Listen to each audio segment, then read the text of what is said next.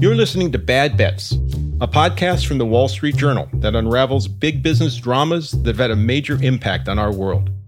This season, we're looking at the collapse of Enron. I'm John Emshwiller. Enron's bankruptcy in December 2001 shocked everyone. Within weeks, Congress was digging in. So was the Enron Task Force, a team of federal prosecutors and investigators assembled to look into possible criminal conduct at Enron. Early on, they went after some of Enron's enablers, like the banks and auditors, and they won criminal convictions along the way. But the primary goal was to investigate the people who headed the company former Chief Financial Officer Andy Fastow, former CEO Jeff Skilling, and of course, the man who'd been at the top of Enron for most of its existence, former CEO and Chairman Ken Lay. Stay with us. Don't you wish your life came with a warning app? That dog does not want to be petted. Well, life doesn't always give you time to change the outcome, but prediabetes does. Take the one minute test today at doihaveprediabetes.org. Brought to you by the Ad Council and its prediabetes awareness partners. Ken Lay was essentially Enron's founding father. He laid the groundwork for Enron's rise to prominence in the energy sector. And then, with Jeff Skilling on board, Lay helped turn Enron into one of the most successful, innovative companies in the world. But he wasn't one of those sharp elbowed execs. Lay stood out as an easy guy to like. People who worked with Lay spoke highly of him. Here's Cindy Olson, Enron's former head of HR. He was always trying to help other people. I mean, you asked Ken if he would do something, and he did it. Rebecca Mark Jusbasche, who had been the CEO of Enron International. Ken was always a very supportive player. When I came forward with ideas, he was always ready to listen. And Mark Palmer, Enron's former PR chief. He would have been a tremendous diplomat, frankly. Uh, he was he was very smart and approachable, and and look, he, he was kind.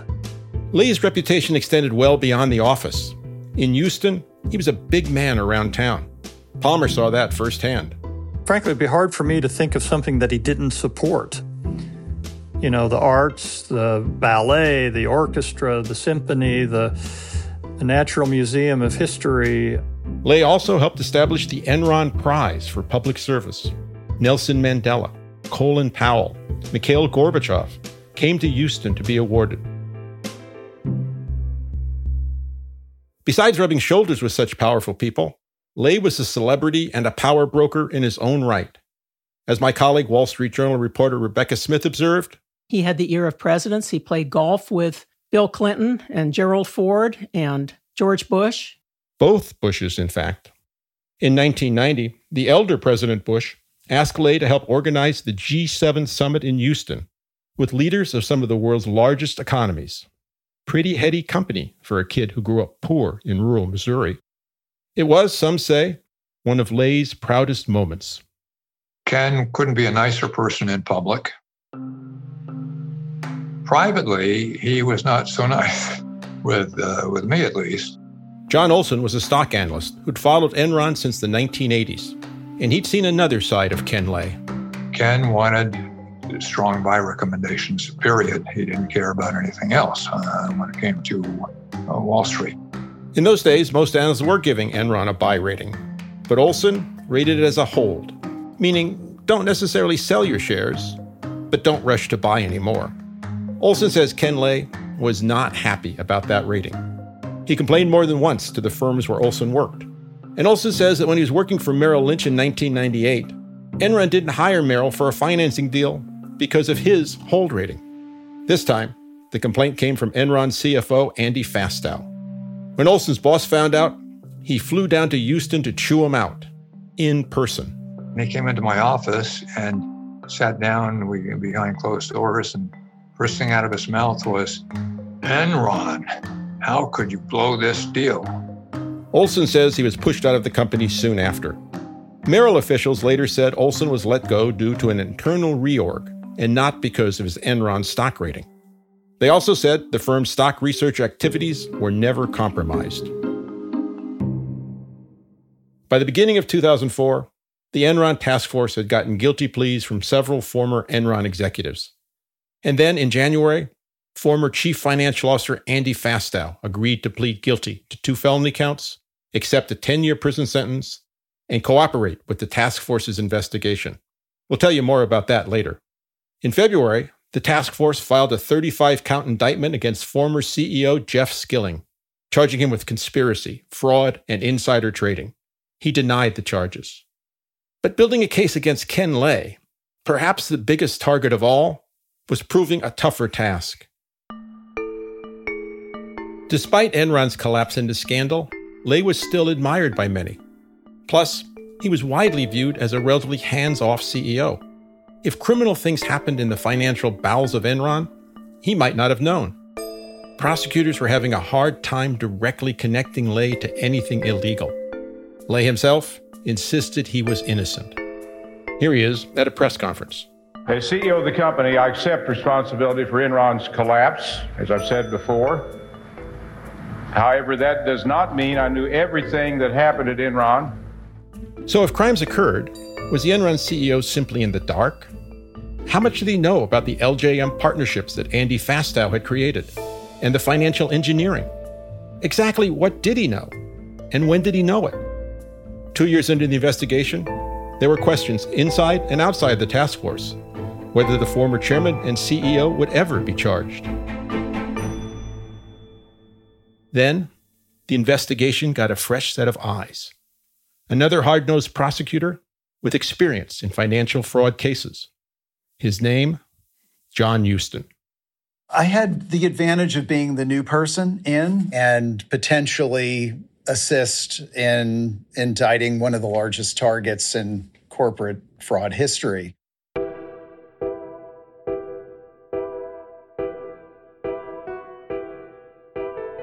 Hueston would spend the next two years conducting interviews, collecting evidence, and building the government's case against Ken Lay.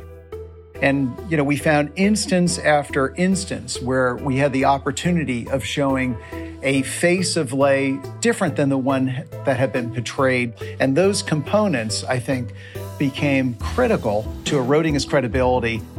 In this episode, we'll take a hard look at Enron's most famous and enigmatic figure, and how the Enron task force built its case against him.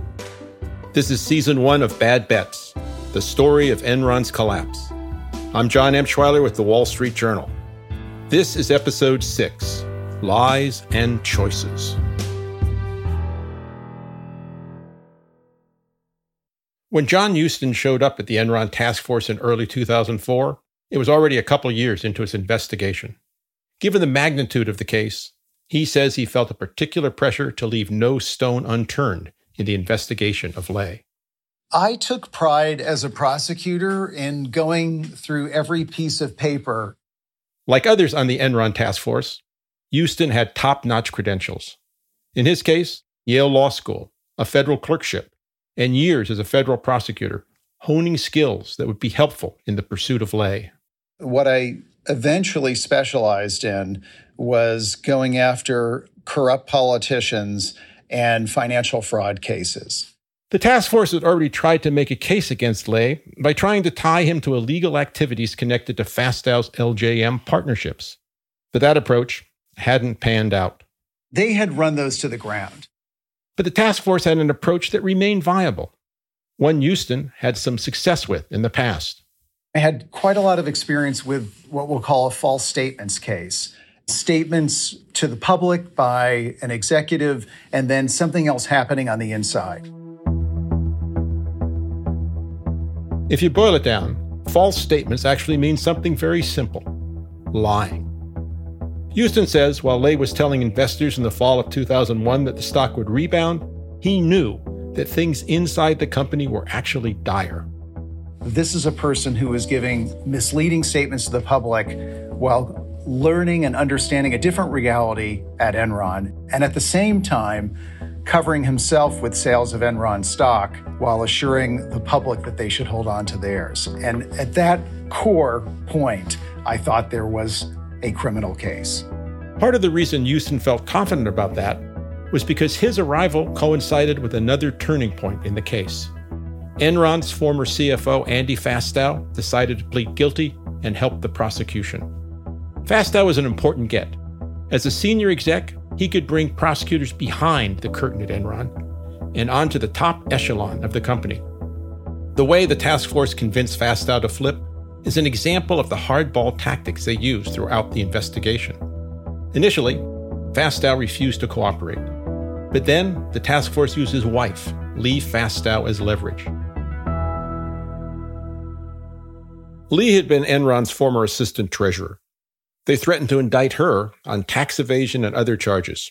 Here's prosecutor Andrew Weissmann. We tied the two of them together in the sense that we told Andy, if you just plead and cooperate, we will not charge her. At first, Fastow didn't agree to it. And we're just like, okay, what kind of person does that when your wife is going to be charged? It was just shocking. So the government charged Lee Fastow with felonies that could have put her in jail for years. Eventually, Andy Fastow capitulated and agreed to plead guilty and cooperate. As part of the deal, his wife pleaded guilty to a misdemeanor for filing a false tax return. She was sentenced to a year in prison. Some people found it troubling that the government was willing to imprison a wife as a way to snare her husband, especially given that the couple had two young sons. One former task force prosecutor later even called the tactic brutal and callous. But it was effective. The Fastows declined to be interviewed for this podcast. However, in 2006 trial testimony, Fastow acknowledged his wife's indictment impacted his plea decision. Prosecutor John Hueston says Andy Fastow was a big catch. There was a lot of excitement with his plea, and so everybody flocked to his initial debriefing sessions. Fastow would go on to be a key witness in Ken Lay's trial, testifying that he told Lay about deep seated problems at the company, even while the CEO kept telling the public that Enron was strong. But if Lay was making false statements, why? What could have been his motive?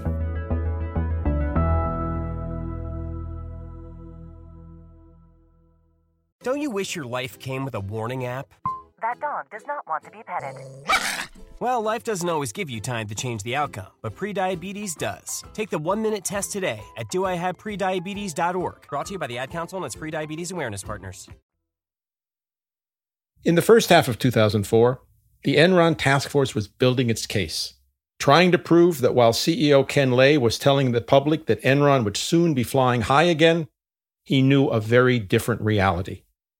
Prosecutor John Hueston went back and analyzed everything Lay said in the summer and fall of 2001 as Enron was hitting the skids, including statements Lay made to his own employees. You might remember, Lay reassured them in August right after Skilling resigned. You heard the same clip in episode one. Uh, we certainly think we're, we're close to, if not at the bottom of this, this, this cycle. And, uh, and we want you to enjoy the ride back up. Enjoy the ride back up. It wasn't the only time. Lay held other meetings and forums that fall where he talked up Enron stock and the company's prospects. Prosecutors said those statements were misleading. But as anyone who binges true crime knows, motive can be an important element for criminal conviction.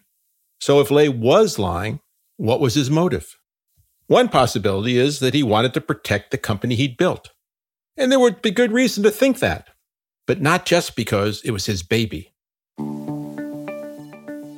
As you might remember from earlier in the series, some of Enron's most important deals were financed with Enron stock part of the reason Enron ended up in dire financial straits. These were the same deals that added hundreds of millions of dollars to company earnings and kept like amounts of debt off the company's books, involving outside partnerships like LJM and Chewco, supposedly independent partnerships that were run and partly owned by senior Enron officials. Enron used its own stock in some of these partnership deals as a hedge against losses to prop up those deals. Here's Harvard Business School professor emeritus Malcolm Salter, who wrote a book on Enron. It allowed them to maintain the company's all important credit rating, and it allowed the company to support its overvalued stock price. While such off balance sheet transactions were common in corporate America, guaranteeing them with your own stock was not. And it left Enron extremely vulnerable to drops in the stock price. Ken Lay signed off on those transactions. He later acknowledged in court testimony that Enron was taking a calculated risk. But he said the rewards were worth the potential appearance problems. Of course, it turned out that Enron's problems would run much deeper than appearances.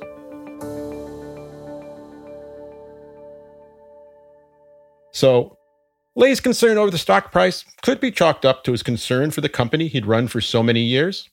Was he allegedly lying to investors to save Enron? To prop up the stock price and stave off bankruptcy? Maybe.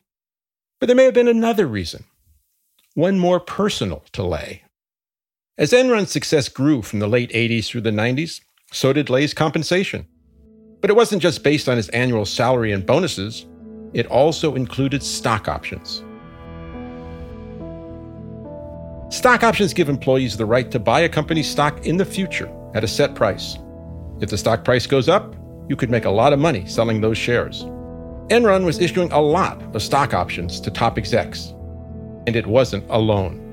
We see this dramatic increase in the 90s in the amount of wealth that executives are making, and a large majority of that is connected to stock options. Ed Carberry researches executive compensation at the University of Massachusetts, Boston.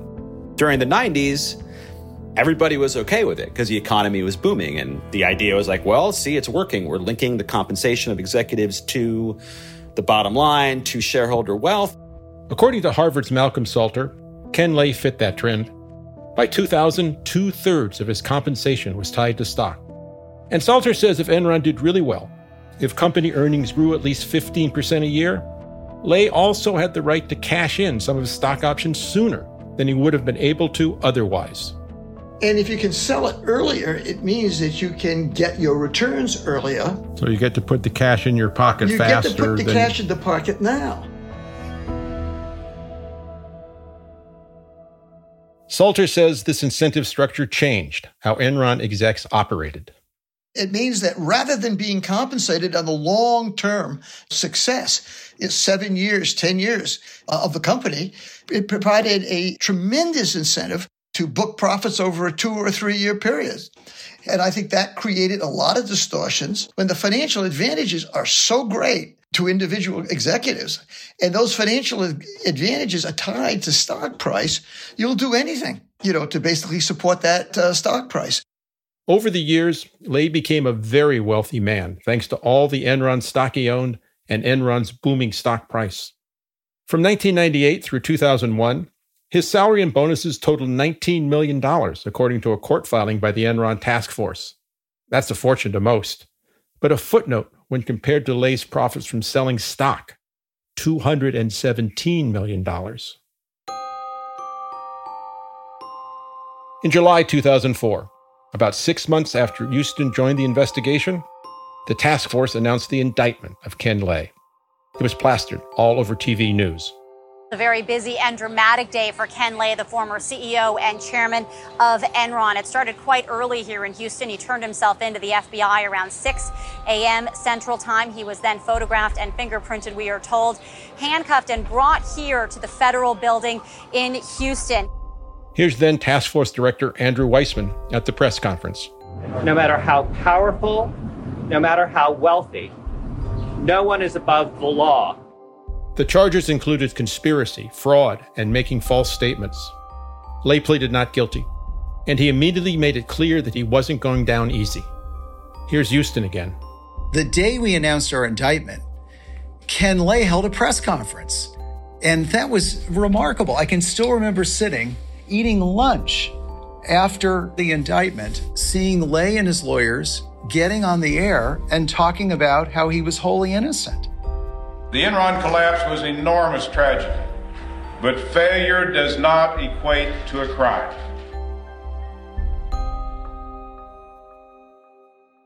That was like a thunderbolt to us that we were really dealing with a much more aggressive and prepared team than you would ever normally have. Hueston and the rest of the task force continued chasing down leads, developing evidence. It would be another 18 months until the trial began. As Hueston started building a case against Ken Lay, he wasn't just looking at the final days of Enron. He was also digging into Lay's and Enron's past. Hueston says what he found there turned out to have a big influence on his view of the case. I think the breakthrough here for us was the investigation of the so called Valhalla oil trading incident in 1987. Valhalla is a community in New York, just outside of New York City, where Enron had an oil trading operation. Hueston had read about it from some investigative news reports about how the operation had been producing big profits for Enron in the 1980s, only to fall into scandal. We felt that there was much more to the story. The wheels really started turning when he spoke with David Woytek, Enron's former vice president of auditing. He insisted that we visit him at his house. Woytek has since died, but Hueston says Woytek told him a captivating story, a story that the task force later presented in a court filing in the Lay Skilling case. According to the court filing, beginning in early 1987, Woytek and others had warned Lay about improper and fraudulent activities by two executives at the oil trading unit. These activities included diverting over $5 million of Enron money and falsifying records. But weeks after he found out, Lay still threw his support behind the two executives at a board meeting so they could keep their jobs. Several board members expressed outrage and called for the termination of the two involved traders. And Lay's response, which Woytek remembered specifically, was, quote, they make too much money for Enron to fire, end quote. Woytek described to his shock and dismay that Lay did not fire these two men. And that's when I realized we were on to something extraordinary. The first warning signs from Valhalla had arisen in February 1987. Then in October 1987, it was discovered that the trading unit had piled up huge losses making bad bets on oil prices. At that point, the two executives were let go. The oil trading mess caused an $85 million loss for Enron. In the immediate aftermath of Valhalla, Lay contended that once he found out about the wrongdoing at the oil trading unit, he acted promptly and appropriately. In a subsequent federal criminal investigation, the two oil trading executives pleaded guilty to fraud and tax evasion. Neither Lay nor Enron was charged. Bruce Collins, Lay's lawyer in his 2006 criminal trial, recently told us he thinks his client would have denied ever saying the two executives were making too much money to be fired. And the judge in that trial ultimately didn't allow the Enron task force to use the Valhalla episode as part of the case against Lay.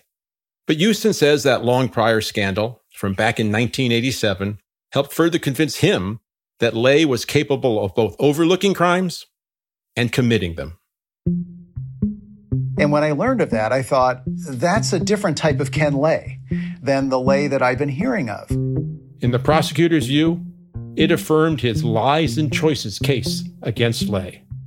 It was an important point for me as an investigator, in part because you know, we all want to have the sense of a good conscience. Are we doing the right thing? It's not just about winning, but do we have the right person in the crosshairs? Have they, in fact, done what we are suspecting them of? And that was one of those transformative moments for me. When push came to shove, and when it was time to make decisive calls in terms of wrongdoing versus protecting the bottom line of Enron, he was going to protect the bottom line of Enron. And that's exactly what he did in 2000, 2001. However, he still had to show that Lay did more than just protect the bottom line. Hueston needed to prove that he had broken the law in the process.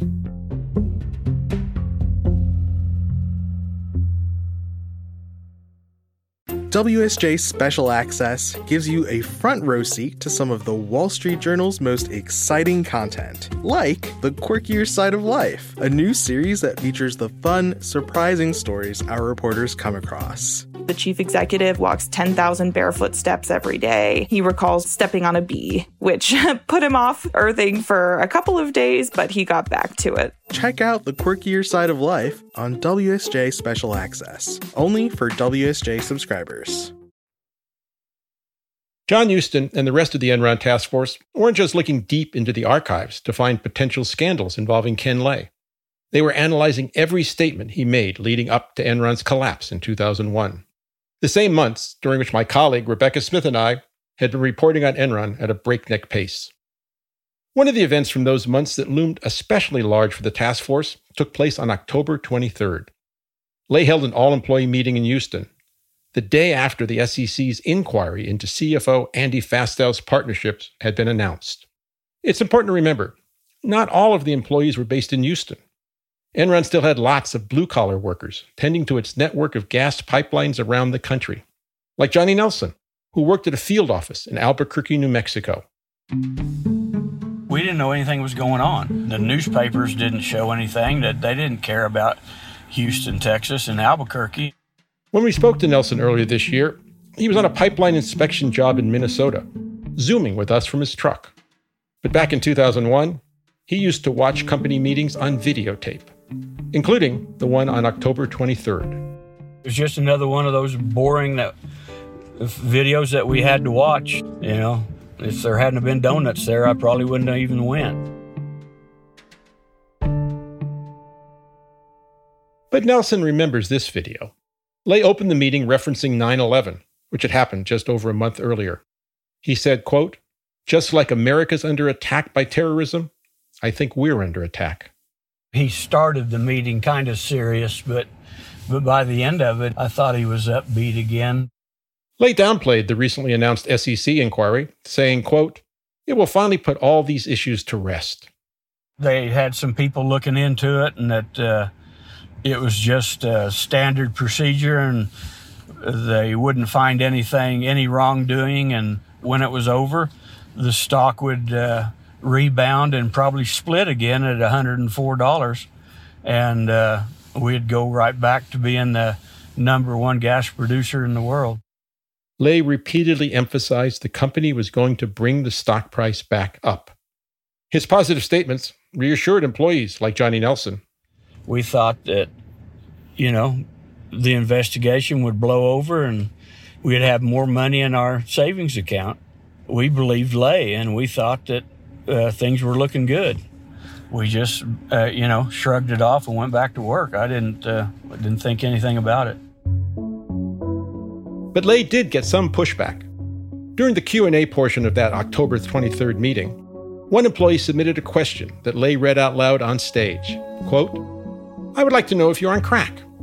If so, that would explain a lot. If not, you may want to start because it's going to be a long time before we trust you again. Lay said he understood why some employees might be angry, adding that if he had been on crack, quote, it might have been a lot easier to take the last few days. I'm guessing he was only half joking. As the stock continued to sink, Nelson, too, was starting to have second thoughts. Remember, Enron employees were also shareholders. Many had pensions filled with company stock. And so, in the weeks after that October 23rd meeting, I was panicked and I was going to sell it all. I called to uh, to sell, and uh, I got a recording the first few times, but I kept trying, and f- finally I got a hold of the HR rep, and they said, "Well, you can't, you can't sell." He was locked out of his account. I said, "Well, how can I be locked out of my account?" And they said, "Well, they're changing companies, and everyone's." Uh, locked in until the freeze is over. As bad luck would have it, a long planned and previously announced move to change administrators of Enron's employee pension plan occurred as the company was entering its death spiral. During the two week changeover period in late October and early November, employee pension accounts were frozen as the stock price fell from $13 to about $9.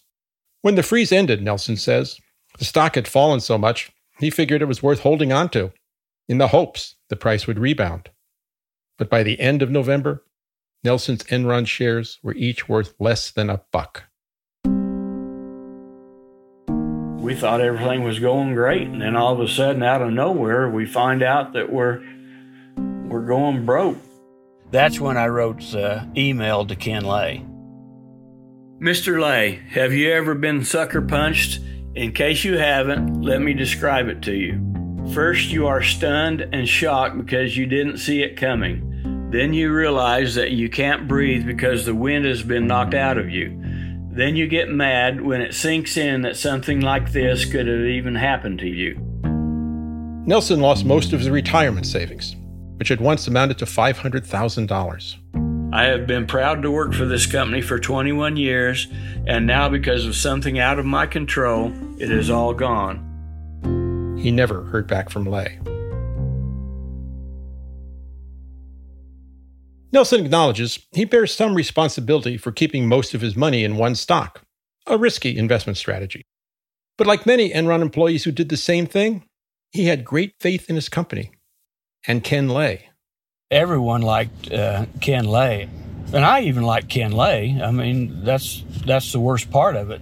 He was uh, the one we trusted and uh, the most with our money and our retirement, and and he ended up blowing it all off and ended up broke. We'd have done anything he asked, you know, while we were making money. I mean, we would have. I guess we would have followed him right off the. Well, we did follow him off the cliff, basically. Nelson didn't know it at the time, but that October 23rd meeting would become one of the many pieces of evidence in the government's case against Enron. Here's John Hueston again. By October of 23rd, it was even more apparent that Enron was critically impaired and heading towards colossal multi billion dollar losses. And he gave assurances to the employees at the all employee meeting and outwardly to analysts that all was well when we had, we thought, overwhelming evidence that he knew to the contrary. And that wasn't all. It turned out that while Lay was publicly encouraging employees to buy stock, or at least hold on to what they had, he was selling lots of his own shares, cushioning his own fall.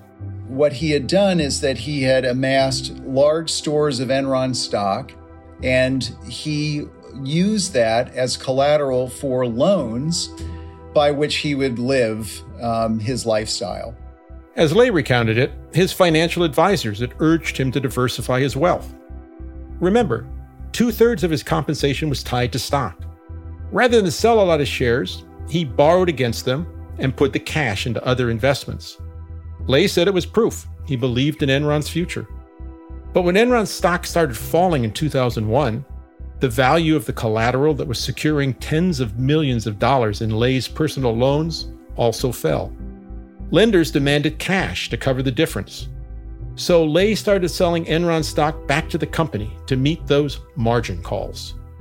In the year of Enron's collapse, those sales amounted to over $70 million.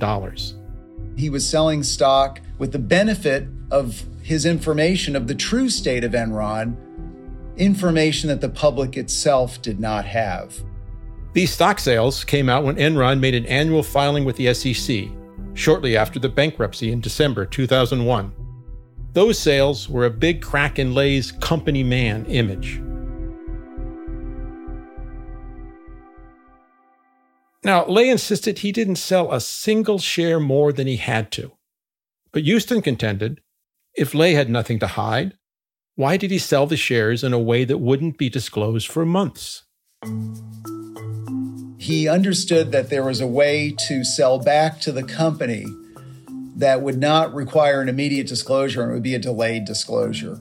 What we learned is that he was well aware of the fact that his sales would not be reported for many, many months. Hueston also combed through all of Lay's assets, looking for evidence he had other options for meeting those margin calls.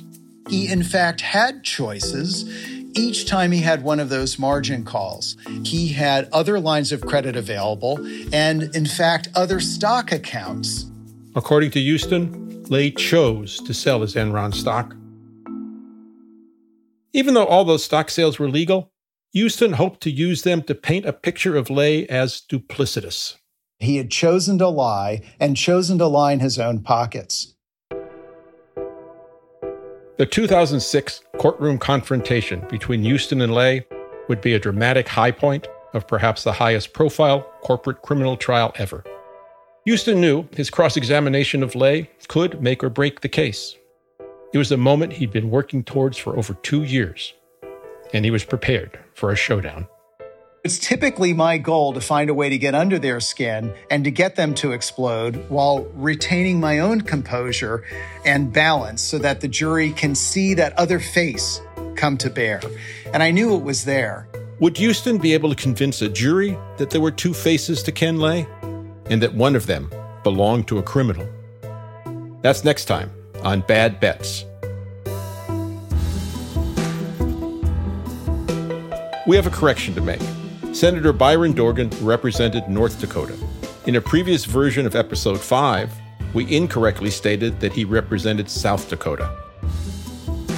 This episode of Bad Bets was hosted by me, John Emshwiller. The original reporting on which this season is based was done by Rebecca Smith and me. We also relied extensively on other reporting by colleagues at the Wall Street Journal. Bad Bets is a production of the Wall Street Journal. This season was produced in collaboration with Neon Hum Media. From the Wall Street Journal, Kateri Jochum is the executive producer of this podcast. Dan Rosen is the co executive producer of WSJ Studios. Anthony Galloway is the global head of video and audio at the Wall Street Journal. For Neon Hum Media, Muna Danish and Haley Fager reported, wrote, and produced this season. Nafala Kato is the associate producer. Story editing by Annie Gilbertson and Vikram Patel. Sammy Allison is the production manager. Sound design and engineering by Scott Somerville. And the executive producers from Neon Hum are Shara Morris and Jonathan Hirsch. This episode was fact checked by Justin Klosko. The theme song and many of the tracks you hear in this series were composed by Hansdale Hsu. The other music in this season of Bad Bets is from Epidemic Sound and Blue Dot Sessions. Subscribe and listen wherever you get your podcasts. I'm John Emshwiller. Thanks for listening.